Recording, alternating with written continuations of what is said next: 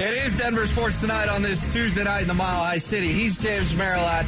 I'm Will Peterson. Game one, Western Conference Finals, Nuggets and Lakers gets going here in about 45 minutes. James, we have been waiting for this.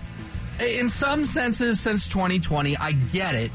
But in another sense, as people are driving a ball arena right now, we've been waiting for this since 2009. Let's be honest. Yeah. Uh, look, 2020 was fun it was a great distraction when we had nothing going on for multiple months. Like it, it was great. I, I don't want to uh, downplay it or, or not say that I enjoyed the run. I did. It just didn't feel the same. Why? Because you couldn't go down to Ball Arena and go to any of the games. They were all played in an empty gym in a ballroom in Orlando.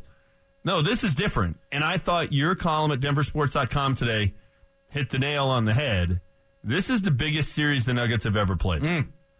And I was uh, a witness to the Western Conference Finals in 1985. That was a good Nuggets team. It wasn't a team that had the, the HOV lane to the finals. Well, you were playing Magic and Kareem. Correct. Yeah. You're playing a team that won multiple titles in the 80s, one of the, uh, one of the greatest teams in NBA history. It was a good Nuggets team. I was a witness in 2009 that was a better Nuggets team, right? And they went further than any Nuggets team has ever gone by one game. They went to game six of the Western Conference Finals, but that was Kobe. Kobe at his peak. And I was at game six. An absolute dud at the then named Pepsi Center. That was a tough one. And it's, is disappointing, and we've gone through the, you know, the vignettes all day. As disappointing as that game one loss was, which was a kick in the you know what with the Anthony Carter inbound play. I had forgotten that they won game two on the road. Yeah. They they bounced back in one game two. They got the split in LA. And then lost game three at home. And it just was like, man, you do all that work to get the split and then give it right back. That was a killer. But they didn't have home court. I know they stole it with the winning game two, but they didn't have it throughout the series. So and it was Kobe and it was him at the height of his powers. It just felt like, okay, they probably went as far as they were supposed to go in that one. This isn't as far as this team is supposed to go. They're the number one seed. Games one and two are at home. They can have a 2-0 lead, which puts gives you a 93% chance of winning the series before they ever step foot in the crypto.com center or whatever it's called now. It's the biggest series in franchise history. You got to win it. If you can't do it now, when can you? And I am fired up because I think the Nuggets take care of business big tonight. I think they win the series rather handily, unless the officials do something to derail it it is uh, it is the year they finally get over the hump. Well, I appreciate you saying that because when I was putting that together last night at denversports.com, you know, I, I, was saying it's the biggest series in franchise history, and I, I had to pause and I said, okay, take a step back. Is it actually the biggest series in franchise history? Well, James, it's the first one that the odds makers agree that the Nuggets are the favorites. Correct. It's the first one they have home court advantage. Correct. So there, and you have a back to back MVP. They didn't have a back to back MVP no. in 09 or 85 it or 2020. Been, it would have been cool in those other situations had they pulled the upset. Right. Like that would have been great. But it would have been pulling the upset because they were the lower seed. They didn't have the best player in the series. They just didn't. 2020 was maybe close, but Jokic wasn't what Jokic is now. LeBron and AD were three better. years younger. Yeah, they were better then than they are now. Yep. Right, Melo. I, I, don't want to get into down the path of Melo, but Melo was a very good player in 2009. Chauncey was a great leader in 2009. Kobe Bryant was in another stratosphere. Yes, both right? those are true. Alex English, Fat Lever, Calvin Natt, Wayne Cooper, uh, uh T.R. Dunn. I love that 1985 Nuggets team, the Lunch Bucket Brigade, right? But you're the Lunch Bucket Brigade taking on the Showtime Lakers with Magic and Worthy and Kareem and Michael Cooper and Byron Scott. I mean, they didn't have probably the fourth best player in that series. They've got the best player in this series they've they've got way better three, four, five, six, seven, eight on their roster than their opponent. Will you hit the nail on the head? This is the biggest series. This it's it's right there for them. You got to go out and take care of business. All right, we do have some news here in the last few minutes. There's some videos emerging from Ball Arena of Jamal Murray warming up on the court. This is significant because when Michael Malone met the media about an hour ago, he said hey guys, Jamal Murray is still questionable. I don't know if he's going to play. Could that be gamesmanship? Sure. But to see visual proof of Murray on the court warming up is huge. I don't think anyone ever thought he wasn't going to play until Malone an hour ago said he's still questionable. So that checks that box. And then also, James, Malone said to the media, he singled out one guy who has not played much in these playoffs at all. And he said, I will not be afraid to throw DeAndre Jordan out there. And he knows it.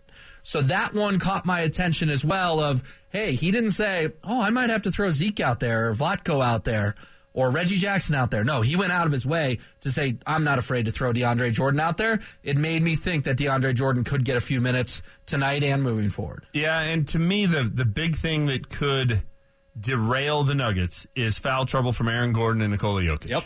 And having to guard AD and LeBron in the post. And at this point in his career, LeBron has turned into as much of a post player, player as he is a perimeter player. They're going to get a good whistle at some point in the series, if not throughout the series. Yes. So a couple of early ticky tack fouls on those guys. Who do you go with to bridge the gap, right, to get you into the third quarter? Or let's say one of them picks up a fourth foul early in the third. How do you bridge the gap to get to the fourth quarter or late into the third quarter to get him back in the game? DeAndre Jordan's a guy that makes sense. Who who who do you trust with some size? You know, we talked about Peyton Watson in the last series of hey, maybe you put him on Kevin Durant. Kevin Durant's seven feet tall, but he's slight, right? You can get away with Peyton Watson on him. Peyton Watson ain't guarding LeBron in the post. It's just not happening. It ain't happening. You want DeAndre Jordan at that point to, with him or AD to at least force him, force those guys to go outside and and where you could, or to force them to try and beat you off the dribble where you could get some help.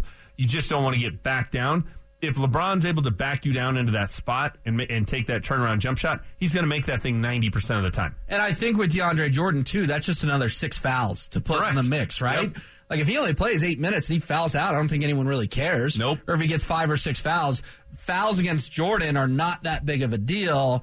Fouls against Gordon and Jokic could be game killers and ultimately series killers. We talked a lot about in game four the foul trouble Aaron Gordon got in, and it sort of sent that whole one off the rails against Phoenix. They could never quite get get right in that game. And it just is one of those things where if you think Durant and Booker are stars, and they are, and they get superstar calls. What's LeBron James going to get? What's Anthony Davis going to get? They're an even next level of star in this Western Conference Finals, which also, James, the NBA now has significant TV implications on the line. They have revenue implications on the line. The NBA Finals will be higher rated if it's the Los Angeles Lakers instead of the Denver Nuggets. That is just a fact based on what they draw. I'm not a conspiracy theory guy. The games are rigged, anything like that. But I'm also not totally dismissing that the league knows and the three zebra knows it's better for the NBA if the Lakers win this series. I agree with you on that. I think the Lakers in the first round would have been riskier than the Lakers here, and let me explain why. In the first round, if the Lakers get bounced, you're missing a lot of LeBron games throughout the rest of the playoffs. If the Lakers Yes. lose this series in six, let's say, yeah, you don't have him in the finals, but it's one series where they don't have LeBron, and it's going to be the Boston Celtics, and it's the NBA Finals. And will ratings be impacted a little bit? Yeah, they will be, but it does. It's it's not happening over a twenty game span. It's happening for one series, seven games maybe at max. It's less of an impact than if they go out in the first round. That's fair. That's all fair. But I just, there are going to be moments in this series. There's going to be moments where you're pulling your hair out Without a doubt. in the in the fourth quarter with some of the whistles that will come down. That is just a fact. That is going to happen Well, and you mentioned the game against Phoenix when Aaron Gordon got into early foul trouble. for breathing on Durant. Let's make that clear. Yeah, and I think if, and this isn't a criticism of Michael Malone because he decided to stand pat and it proved to be the right way to go, but he essentially played the same eight guys in all six games. If he had an honest moment, and I think this is why he's bringing up DeAndre Jordan here, that when Aaron Gordon got into that early foul trouble, that meant, okay, early calling down to Jeff Green on the bench extended Jeff Green minutes, and that might have been a mistake, right? Like maybe he would look at it and say, hey, I should have bridged that gap and, and played Peyton Watson some minutes to get Jeff Green in for his normal stint. And the early foul trouble, Aaron Gordon should have been, let's go put Peyton Watson on Kevin Durant for three or four minutes here, just to, hey, if he picks up a couple fouls, no big deal, just to bridge the gap to where your normal rotation with your bench. That's where I think you could see DeAndre Jordan is if Aaron Gordon and Nikola Jokic don't get in foul trouble, I think you're going to see the same eight. Yeah, that's what you're going to see.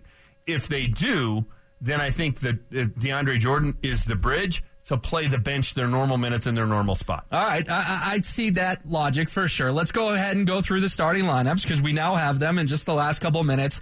To no one's surprise, James Jamal Murray is locked in. He's a starter. He's no longer questionable. He's good to go. That's great news. The rest remain the same: KCP, Jokic, Gordon, and Michael Porter Jr. The Lakers, however, Jared Vanderbilt, man, who was getting like 20 minutes a game for them. Back to the bench he goes after not starting game six. He will not start tonight. And the Lakers, they are awful small, going with Dennis Schroeder, D'Angelo Russell, and Austin Reaves to go along with LeBron and AD. I know that got them past the Warriors, but that's Steph and Klay. This now means that, what, you got Austin Reaves guarding Michael Porter Jr.? Good, good luck with that. I mean, yeah, Gordon, Jokic, LeBron, AD, they kind of cancel each other out, but this is a tiny, tiny Lakers lineup.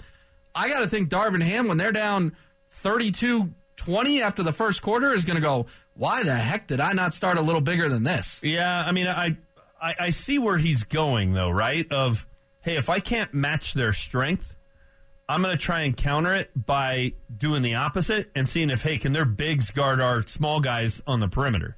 It's a little bit of, of what I suggested Michael Malone do last year against Golden State. Of Golden State goes, they want to go small. So to try, trying to match them and go small and, and guard them on the perimeter, Nuggets had no ability to do it. To me, if the Nuggets would have gone big and it's Jokic and Boogie Cousins, well, how on earth are the Warriors going to defend that in the low post and try to get them to have to counter to you and get out of their game? I think that's the strategy here. That's the logic here of, okay, we can't match the Nuggets in terms of size. We're not going to be able to do that. So how do we get some of those guys out chasing players around on the perimeter? I don't think it's going to work, but I think that's probably at least a little bit of the mindset. Is I, you know, I'm not going to try and fight their strength. I'm going to try and debilitate it by going the opposite way. Reaves is listed as six foot five at NBA.com, and they fib on those by an inch or two. Michael Porter Jr. is listed at six ten. This is a huge advantage for Denver. Not only on hey Porter can just get his shot off, but James they need to they need to dominate the glass out of the gate. They need to get all of the offensive rebounds and give the Lakers exactly zero second chances. And we saw that commitment from MPJ to rebounding against the Suns. That obviously needs to be here again tonight. But I think this has impact on his ability to score. And I think it has impact on the Nuggets to have a big big advantage on the glass because I think Jokic and AD, AD's a great rebounder, I know, but I think they'll pretty much cancel each other out. Yeah, and you could even make the argument Aaron Gordon and LeBron James cancel each other out then it's what are the other guys doing? And yeah, that to me is the that to me is the big advantage. It's six foot eleven Michael Porter Jr. on six foot five Austin Reaves. Like, come on, yeah. that that's a spot where eh, you know what scoring wise is it even a little bit of Michael Porter Jr. in the low post or certainly going to the basket, right? His ability to shoot over him. And I think Darvin Ham is saying, I don't know that Michael Porter Jr. can t- chase Austin Reaves around the court and defend him look, he's not a great defensive player. I think that's putting it mildly. He, I, he was an undrafted kid out of Oklahoma. Like no, I'm talking about MPJ. Oh, okay, but but Reaves too. Like he's been better or, or better than anyone expected. But let's not remember, like a year ago, he was relatively anonymous basketball player in Norman, Oklahoma. Welcome to the yeah. Western. This would be like the Nuggets asking Christian Braun to play 30 minutes. And oh, by the way, Christian Braun won a national title. Well, and you know what this really is? It's the Nuggets asking Austin Rivers to play a ton of minutes last year and go up against Steph and Klay. Mm. And I get it. MPJ's not Steph and Klay. But in terms of the matchup, it almost feels that lopsided. And Michael Porter Jr., I, I'm not I'm not as high on him as D Max saying he's already a superstar and saying he's going to the Hall of Fame, but I think he has the potential to be a great player. It's part of my frustration with Michael Malone is is the way he's handled him is that stunted his growth. It's it's less about what the coach is doing as opposed to what that is doing to the player. This is something where if Michael Porter Jr. is really going to be a great player, this is a big moment. You have a clear mismatch here. You should go out and dominate. We yes. need we need to look back on this series and say that was the coming out party for Michael Porter Jr. the player because he averaged 22 and 12. Like what is the reason why he shouldn't? I, unless it's well Jokic went for 35 and 15 and Jamal Murray averaged 28 and there weren't enough points to go around, okay, maybe. But outside I'll, of that. I'll give you one. Darvin Ham realizes he just made a colossal mistake with this lineup, and it's a healthy dose of Jared Vanderbilt the next three, four, five, six maybe, games. Maybe, uh, and you know, this is part of the beauty of playoff basketball is the you know it's the chess match. It's the usually you get the adjustments after game one, and I get it. This is the lineup they had in game six against the Warriors, but it's a I still think it's a little bit of adjustment because it's not their normal starting lineup. Correct. That change made sense against the Warriors. Warriors don't have anybody down low or a, a big that scares you. No, and you're more worried about the Warriors' guards, Correct. than anything else. And to be fair to Darvin Ham, they made Klay Thompson look pedestrian. I mean, Klay Thompson was terrible on the back end of that series to the point where some people are wondering, do the Warriors have to break up Steph and Klay because Klay is starting to fall off this cliff? Klay has kind of turned into a spot shooter, and he wasn't even doing that well in that series. Yeah. Klay's ability to really beat you off the dribble and get to the rim, just that shot making, that scoring ability, just not that that was ever really what his game was, but he did have that. It, it's it's less and less post all the injuries. And, and like Steph's an all time great. He hasn't hit his wall yet. Klay's a Hall of Famer, don't get me wrong. But it wouldn't shock anyone at this point in year, what, 11, 12 in the league if Klay Thompson has just hit a wall. Well, I think I think that question for Steph is not outside the realm. At some point, you're not able to just hit 28 foot shots and throw it up from the logo and have them go in. It's like okay, that that goes away at some point as you as you age. But I think Michael Porter Jr. Boy, here's a sentence you didn't think you'd hear two months ago. I think Michael Porter Jr. has a better chance of exploiting this Darvin Ham lineup than Klay Thompson did. I would agree. I just think right now where he's at with his game and his again his ability to get to the rim and he needs to stick to it. He's shown signs of it, but he needs to do it over and over and over again. He should dominate inside in this series. Well, and not just inside, but at this point in their careers, this is going to sound crazy to some folks. I get it. But Michael Porter Jr. may be a better shooter than Klay Thompson, a, a more pure shooter. I mean, uh, again, I understand I'm judging Klay off what we just witnessed against the Lakers, but he couldn't throw a basketball in the ocean. No. And it feels like MPJ, every time he's open, he's got the purest jump shot outside of Steph, he's got one of the purest jump shots I've ever seen. It just rips the twine, James. Every Yeah. single time when he's lined up, open, his shoulders are square, it's there's no question it's going right through. And I know his numbers weren't good in the last series. I know, but it's still to the point when he shoots the basketball, You think it's going in. I'm surprised when it doesn't. You, you, you, you hit the nail on the head. That's exactly when every time he shoots a three, shoots anything, you think it's going in. So I think they need to have a healthy dose of him. I think he needs to get way more shots than he got in the uh, in the first round. Part of that is on him. Part of that is on him being more aggressive, right? Cutting to the basket, moving without the ball, not just standing out at the three point line like he's playing at 24 hour fitness and waiting for the kick out. That's on him. And part of it is on his teammates and the coaching staff getting him involved and getting him involved early. I, I think it's I think it's both of those factors that have to be at play tonight. All right, I'm looking it up now. Michael Porter Jr. is shooting 40% exactly from three in these playoffs. Klay Thompson shot 36.8% from distance in these not playoffs. a not a huge difference, but Michael Porter Jr.'s been better. He has, and, and these statistics are a little flawed because, like, Kawhi Leonard is leading it with 60% from three. Well, Kawhi Leonard played two games, so before he got hurt. So that's where it's a, a little tricky to sort through him. But I just wanted to make my point that even you said it, he had a down shooting series. He still got a higher percentage than Klay, and they've played almost the same amount of games in the postseason. But you bring up an interesting point with MPJ, too, and it's a theme you and I have discussed, and I think it's the key to this series. If he can be great, if he can be special, and it's the MPJ series, that means Jokic didn't have to be. I'm not going to say their best player because Jokic's always going to be their best player. But we've talked about when Jokic can more just be one of the guys and not all worldly.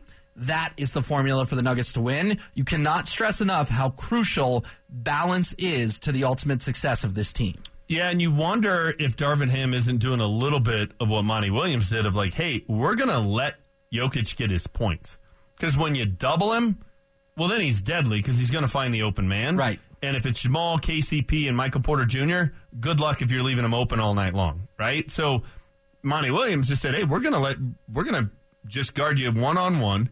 You're going to beat it more often than not, and you're going to score 53 points in game four, and we're going to win if I'm Darvin Ham, I'm taking somewhat the same approach of that guy passing the basketball is more deadly against this than him just continually going to the rim and scoring.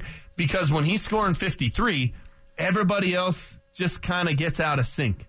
You know, even when they are open, then they're just not hitting shots because they're just not in rhythm. They, you know, they, they, they, they wind up standing around and watching him play. They do. Instead of, you know, moving without the basketball and all those kind of things. So watch for that early, too. See if, see if Darvin Ham goes with the double on Jokic. I don't think he will. The RamosLaw.com text line is 303 713 1043. James, 5341 chimes in, makes an interesting point. When MPJ is hot, they stop giving him the basketball, and it can be so frustrating. I, I don't know if stop is the correct word, but to the texter's point, I think there are times where MPJ's in a groove, and then all of a sudden either Malone will sit him on the bench for far too long, which Yep. doesn't make sense, or they just get back to the Murray Jokic two man game, and it's like, let's keep funneling the office through MPJ because he is hot. I think the texter makes a good point here that the, the coach needs to play him more minutes, and the players on the floor need to do a better job of recognizing he's the hot hand, and we're going to feed him every possession until he misses. Yeah, it's on the point guard and the point center to make sure they get the hot hand the basketball. They need to recognize that. There aren't a lot of times where you're like, oh, well, that was a heat check shot for Michael Porter Jr., right? Like normally the heat check is coming from his coach or from his teammates, not him just continuing to fire him up when he's when he's hitting him. Which game was it in Phoenix? Was it three when he actually started shooting the ball pretty well? And it's like, man, why'd they stop? It was it, it was game three because then the fourth quarter became a lot of Jamal Murray again, and Jamal Uh, Murray was off. A very tired looking Jamal Murray. Yeah. A hands on the knees, exhausted Jamal Murray, just chucking possession after possession. But it's also if and again, I'm as big a Michael Porter Jr. fan as anybody. I think he has potential to be a great, great player. My one criticism of Michael Porter Jr.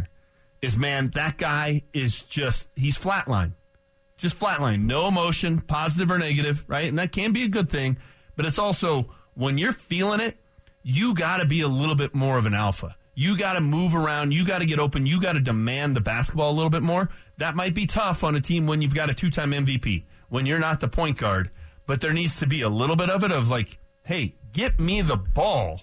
Yeah, but in those you- kind of situations. Do you remember his fight with Zach Collins in San Antonio? yeah, I want to see more of that. That was like, okay, Not the it's- fight necessarily, but that mentality. And I believe he got ejected, right? Yeah. He did. And we were worried he was going to get suspended because there was a screenshot of like a blow to like a choke. Yeah, or a choke. That's right.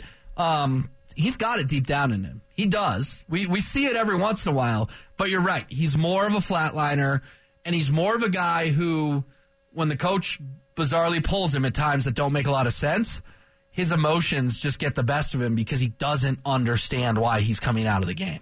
Yeah, and that's why I've been so frustrated with the way he's handled. Like, do I think that's the right mentality for him to have? No, I don't.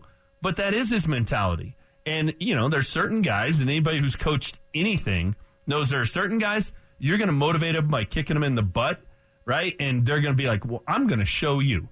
And then there are other guys that that just makes them go into a shell and start doubting themselves and start looking over their shoulder and trying to not make mistakes. And he's in that category. It's why I think he needs to be managed a little different. I just don't want to give him a free pass on some of the responsibility for the disappearing act. He does need to be more aggressive and you know what? More assertive than aggressive. I think that's the word I would use. All right, the NBA draft lottery is uh, moments away from revealing the top pick. Can you say this cat's name, Victor? Waman Yaman Waman Yamba. Uh, I got close. KJ, you got anything for us? Wimbin Yama. Hey, I was close. Wembim Yama? Mm-hmm. Okay. Did you go over the air there?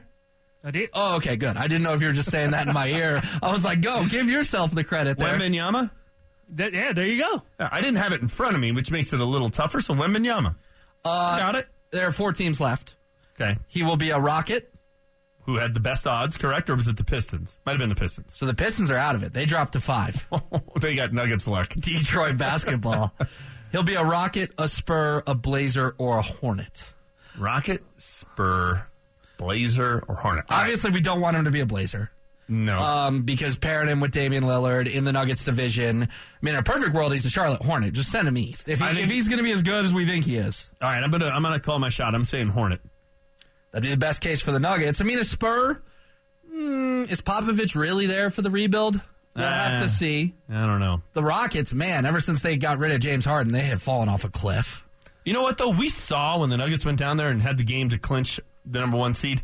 They've got some young talent. Yes, you add them to that. That could be another threat in the West. Yeah, I mean, are, are they quite the young core that the Thunder are? No, but if you add him to the mix, is it the Thunder and the and the Rockets that you're like, boy, wait two or three years, wait till 2027, 2028.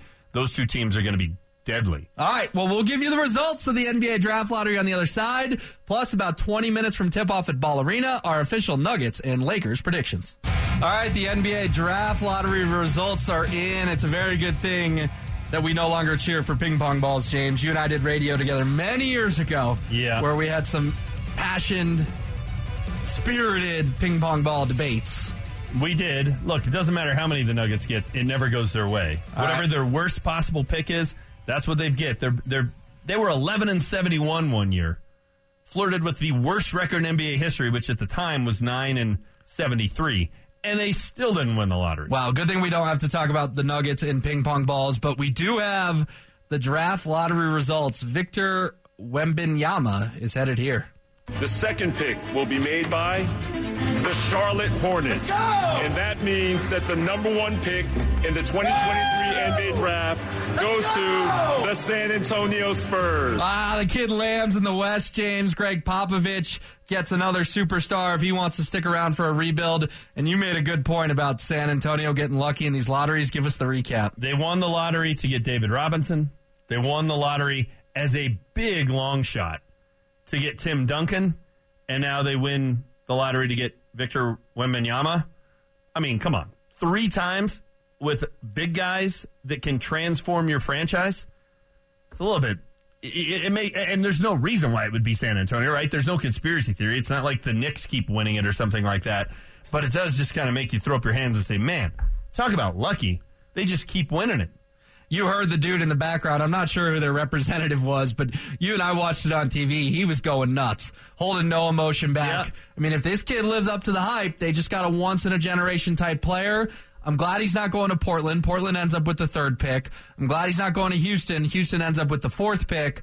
But obviously, James, it would have been better for the Nuggets. And I know we're looking a few years down the road, but it would have been better for the Nuggets for this kid to land in Charlotte. He instead lands in San Antonio. I do love the guy's reaction, though, right? Like, just true emotion. You went there to win the lottery. You win the lottery. Be excited about it. Let everybody know that was that was that was cool. I have no love lost for the Spurs.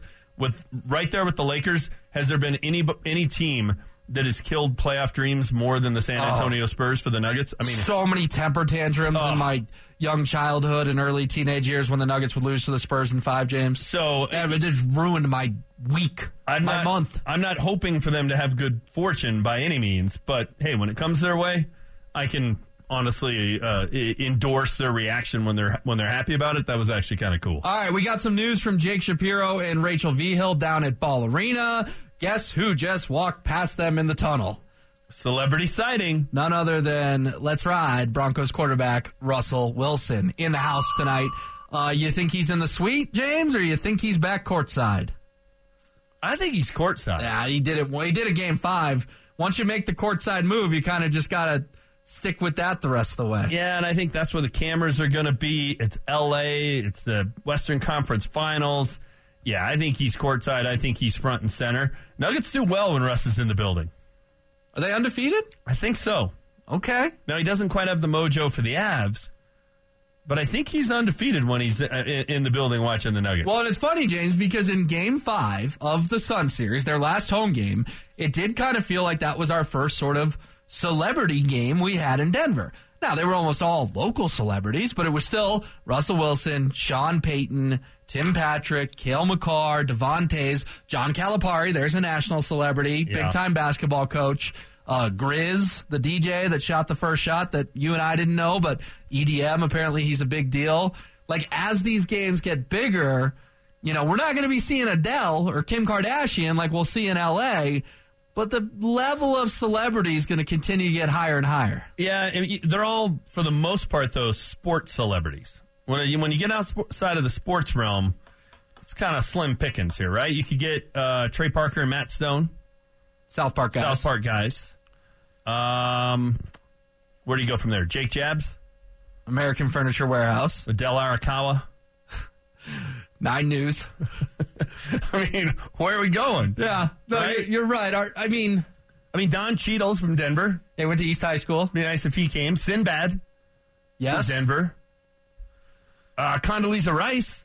She could show up. part owner of the Broncos. Lewis Hamilton was already sitting courtside for the Lakers. I know so, he was. That uh, bothered me a He's little out. Um, I mean, you start, and Lewis Hamilton would be a sports guy anyway. I guess to some extent, Condoleezza Rice would have a sports connection now. But you're starting to run out of options when it comes to local celebrities. Yeah, but the good news is we have big time sports celebrities, James. Russell Wilson showing up is a big deal. You know what would be an even bigger deal? The sheriff, Peyton Manning. I got one that'd be even bigger. You think, John? No, John would be big. John being there would be cool. Coach Prime would be bigger right now. Yeah, Coach Prime would be the biggest celeb. This reminds me of our first pitch conversation at the Rockies at opening day. Yeah. They went a totally different direction. That was fine, but who would be the one that would charge up the crowd? You're right, man. If if Prime walks in, like in the second quarter, shows up a little fashionably late to Yeah. his courtside seats, that building would explode. You know who else would be a celebrity and would get a huge reaction because he's still beloved in this town? Von Miller. Von would. Von showing up would definitely Well, get a great reaction. Derek said he was talking to Emmanuel about getting tickets for one of these games. I know Derek and Von are still close too. That would be a fun one. Yep. To for Derek to to bring Von down to Ball Arena and remember he showed up to the Avs last year with Brandon McManus. There you go. So, He mean, showed up in he his Avs jersey. a Yeah. lot, right? He's got deep ties to Denver. I wouldn't be wouldn't surprise me at all when he retires if he's not home based here. So you know, maybe Von makes an appearance. 0185 says, Who cares about Kim Kardashian? Did you really list her as an important celebrity? Dude, I don't care about Kim Kardashian, but you're kidding yourself if you don't think Kim Kardashian's a celebrity. She's a mega, mega, mega global celebrity. She's arguably the most recognized recognizable woman on the face of the earth. Yeah, so I'm not saying she's important. Maybe the most recognizable person. 0185. I'm just saying she's very Who, famous. who is more famous than Kim Kardashian? I'm not saying she should be, but who is? uh, Barack Obama or Donald Trump? Okay. Yeah. All right. So politicians. Yeah. So you take. Either either of those two.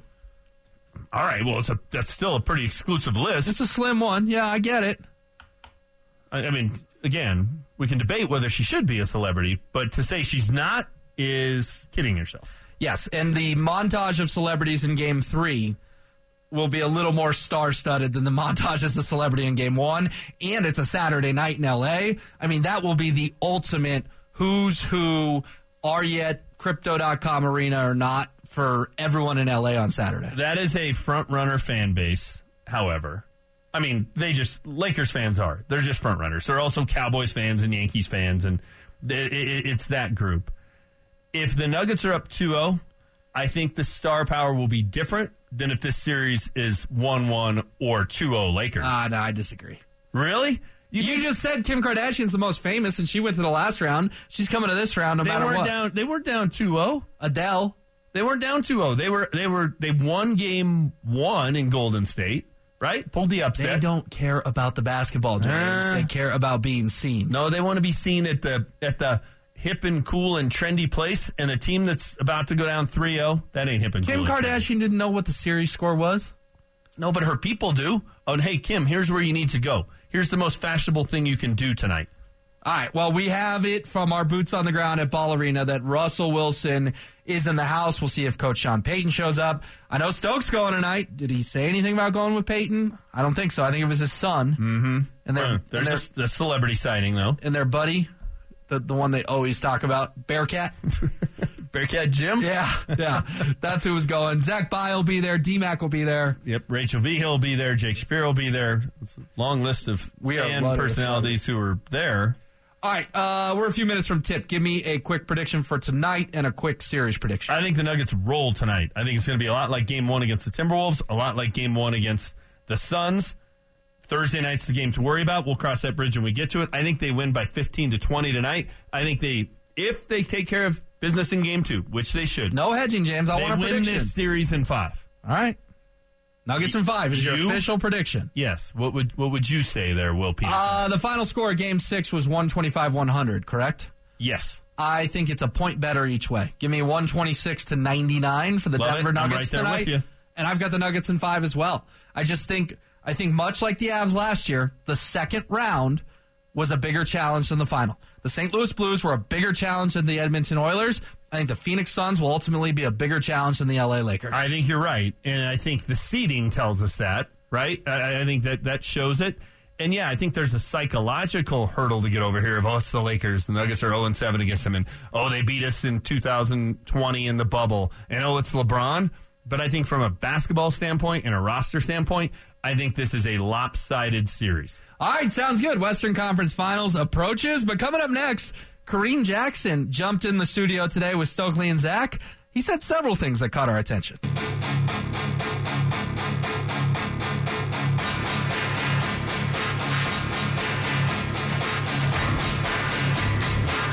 Denver Sports Station 1043 The Fan presents Denver Sports Tonight. Final segment of the show. He's James Merilatt. I'm Will Peterson. An interesting day here at Denver Sports and Denver Sports Station 1043 The Fan because, James, Kareem Jackson was in the house hanging out with uh, Rachel Vigil on coffee break and then doing a segment with uh, Stoke and Zach today on The Fan. Yeah, it was uh, kind of the old fashioned ESPN car wash. You're just bouncing from studio to studio and doing hit after hit. And his deal became official yesterday, so it makes sense that um, Kareem went out and did some media today. Let's get into what he said with Stokley and Zach here in a second, but your thoughts overall on the Broncos bringing Kareem back and, and what that means for particularly Caden Sterns. We know, obviously, Mike Klis told us when you and I filled in for Stoke and Zach a couple weeks ago that Caden Sterns is uh, battling a significant injury. Yeah, I, I think that.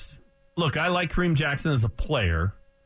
I don't think this is a stretch to say three years ago he was a much more impactful player than he is now, but he's still a, he's still a good player, great veteran presence. Um, I I think that it, had we not known about the Caden Sterns injury from Mike Klis, I probably would have said, "Boy, this is a sign that maybe they just don't have their guy and they aren't ready to move on yet."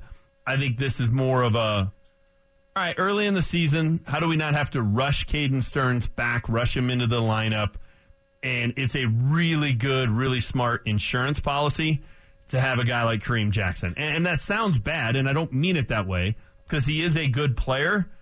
I'm not sure if Caden Sterns was healthy if this would be the case, but Kareem's coming back. I think overall that's good for the Broncos. And this will be Kareem's fifth year with Denver. Obviously, he's never been part of a winning team here, Right. which is not through Kareem's fault. He's been a part of some good defenses. He has down in Houston. Um, but they had a really interesting quote from Kareem that I want to read you today. He was talking about the the down years, right? And then he comes back and says, "Fast forward to last year. This is a direct quote. Russell comes in and the expectations grow even greater. To just fall short of all the goals you have as a team and those expectations, for us, it's really frustrating. To obviously go out and lose the way we lost last year, having eight or nine one score games and two or three walk offs in OT, that stuff is even more frustrating. So Kareem Jackson gets it. It's like, hey, we underachieved in all four of my years here. But last year, to get Russell to come in and to lay the egg they laid, and he brings it up, losing eight or nine one score games. They did get walked off three times in OT. That's a veteran who gets, we were close and we just fell apart at the critical times in a lot of those games. Yeah, and, and look, the quarterback's going to get most of the credit and he's going to get most of the blame. Head coach is going to be number two on that list. In the one score games, certainly Russell Wilson was somewhat to blame, right? He, he blew the Indy game. Without a doubt. Yep. Right? The two picks in the fourth quarter and then missing KJ Hamler wide open on fourth and one from the six yard line for what should have been a uh, the game winning touchdown. But I think when you look at the the entire group of eight or nine one score losses, Yeah. that's on the fact that it was just a disorganized mess.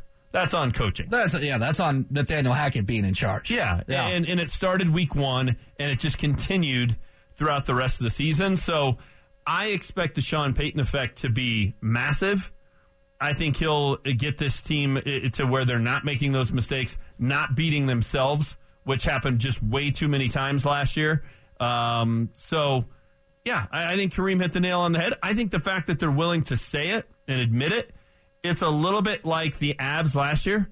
Just willing to say, hey, the second round boogeyman is there. We got to get past it. That's what the Broncos are saying of, hey, we know what our fault was. We know what our problem was. We got to go out and make sure we rectify it this year. And then Brandon Stokley asked Kareem specifically about Russ. And here's what Kareem said. He said, There's definitely a lot of noise, a lot of outside noise as well. For Russ, if you're the guy under center, making that type of money, you're going to be the first guy that everybody will point out. I'll sit here today and say that wasn't just the problem. We had a ton of problems. I like Kareem there taking some veteran leadership saying, I understand Russ is under center. I understand he's making a lot of money. But his direct quote, I will sit here today and say that wasn't the only problem. We had a ton of problems. You know what makes that genuinely honest to me was the fact that he didn't try to make it sound like Russ wasn't a problem. He said it was a problem. Yeah. And he was. Like anybody who's paid attention to all the nonsense, right? And the distractions in the office and the uh, quarterback coach and the weight gain and it just all of it. Like, yeah, of course he was a problem. And it, it, you know, talking about the fact that he's the quarterback and he makes a lot of money. Yep, let's just keep it real. That does make the the, the you know dials up the the level of the microscope that he's going to be under. But he's right. There were a lot of other problems. I think the coaching staff was a big part of it. There's probably still some that are in that building. I think some of the players who've left, Melvin Gordon, Yep. Dre'Mont Jones. Yep. You start looking Bad at eggs in the locker room. yeah, and, and were they the, the entire problem? And is it fair to blame Dre'Mont Jones and Melvin Gordon for the Broncos going five and twelve? No, but I think those are the types of things, without throwing anybody under the bus, that Kareem Jackson is talking about. Final quote from Kareem that I found really interesting. I wrote about this at denversports.com. Quote, James, we had a ton of injuries. If it's a revolving door when it comes to your lineup on both sides of the ball, there's no chemistry on defense. There's no chemistry on offense. I thought that was a good point from Kareem as well as like, hey, we could never build a cohesive unit because it was different guys out there every week. You look at the Super Bowl 50 team, James, it was the same 11, 12, 13 dudes on that all time great defense. The Broncos last week, they, they were starting a new guy. PJ Locke's out there. Damari Mathis is out there. Caden Sterns is out there. And then he's not like, it was just new bodies. Kareem makes a good point that you can never develop a chemistry if your if your lineup's constantly changing. I think a new coaching staff will help with that. I respected the old training staff, but I think a new training staff will help with that as well. Yeah, for sure. And look, injuries always kind of come across as a bit of a lame excuse because every team has injuries. But the Nuggets had a rash of them, The Broncos. or the Broncos had a rash of them. I know where your mind's at. Um, and No, we're knocking on wood for our Nuggets. I know, I Yeah. know. It- you know, normally it's you go the other way. You're used to talking Broncos. You say Broncos when you mean the Nuggets. Right. Tonight I made it to the final seconds before I screwed that up. But I don't think they'll have that. At least knock on wood, they won't have that rash of them. They're going to have to have some. They're going to have to deal with a little bit of that. Just won't hopefully come in bunches. Uh, you can read about it at denversports.com. We also have some quotes in there from Kareem on why it took so long to get re signed. I'll read this super fast. He said it was funny.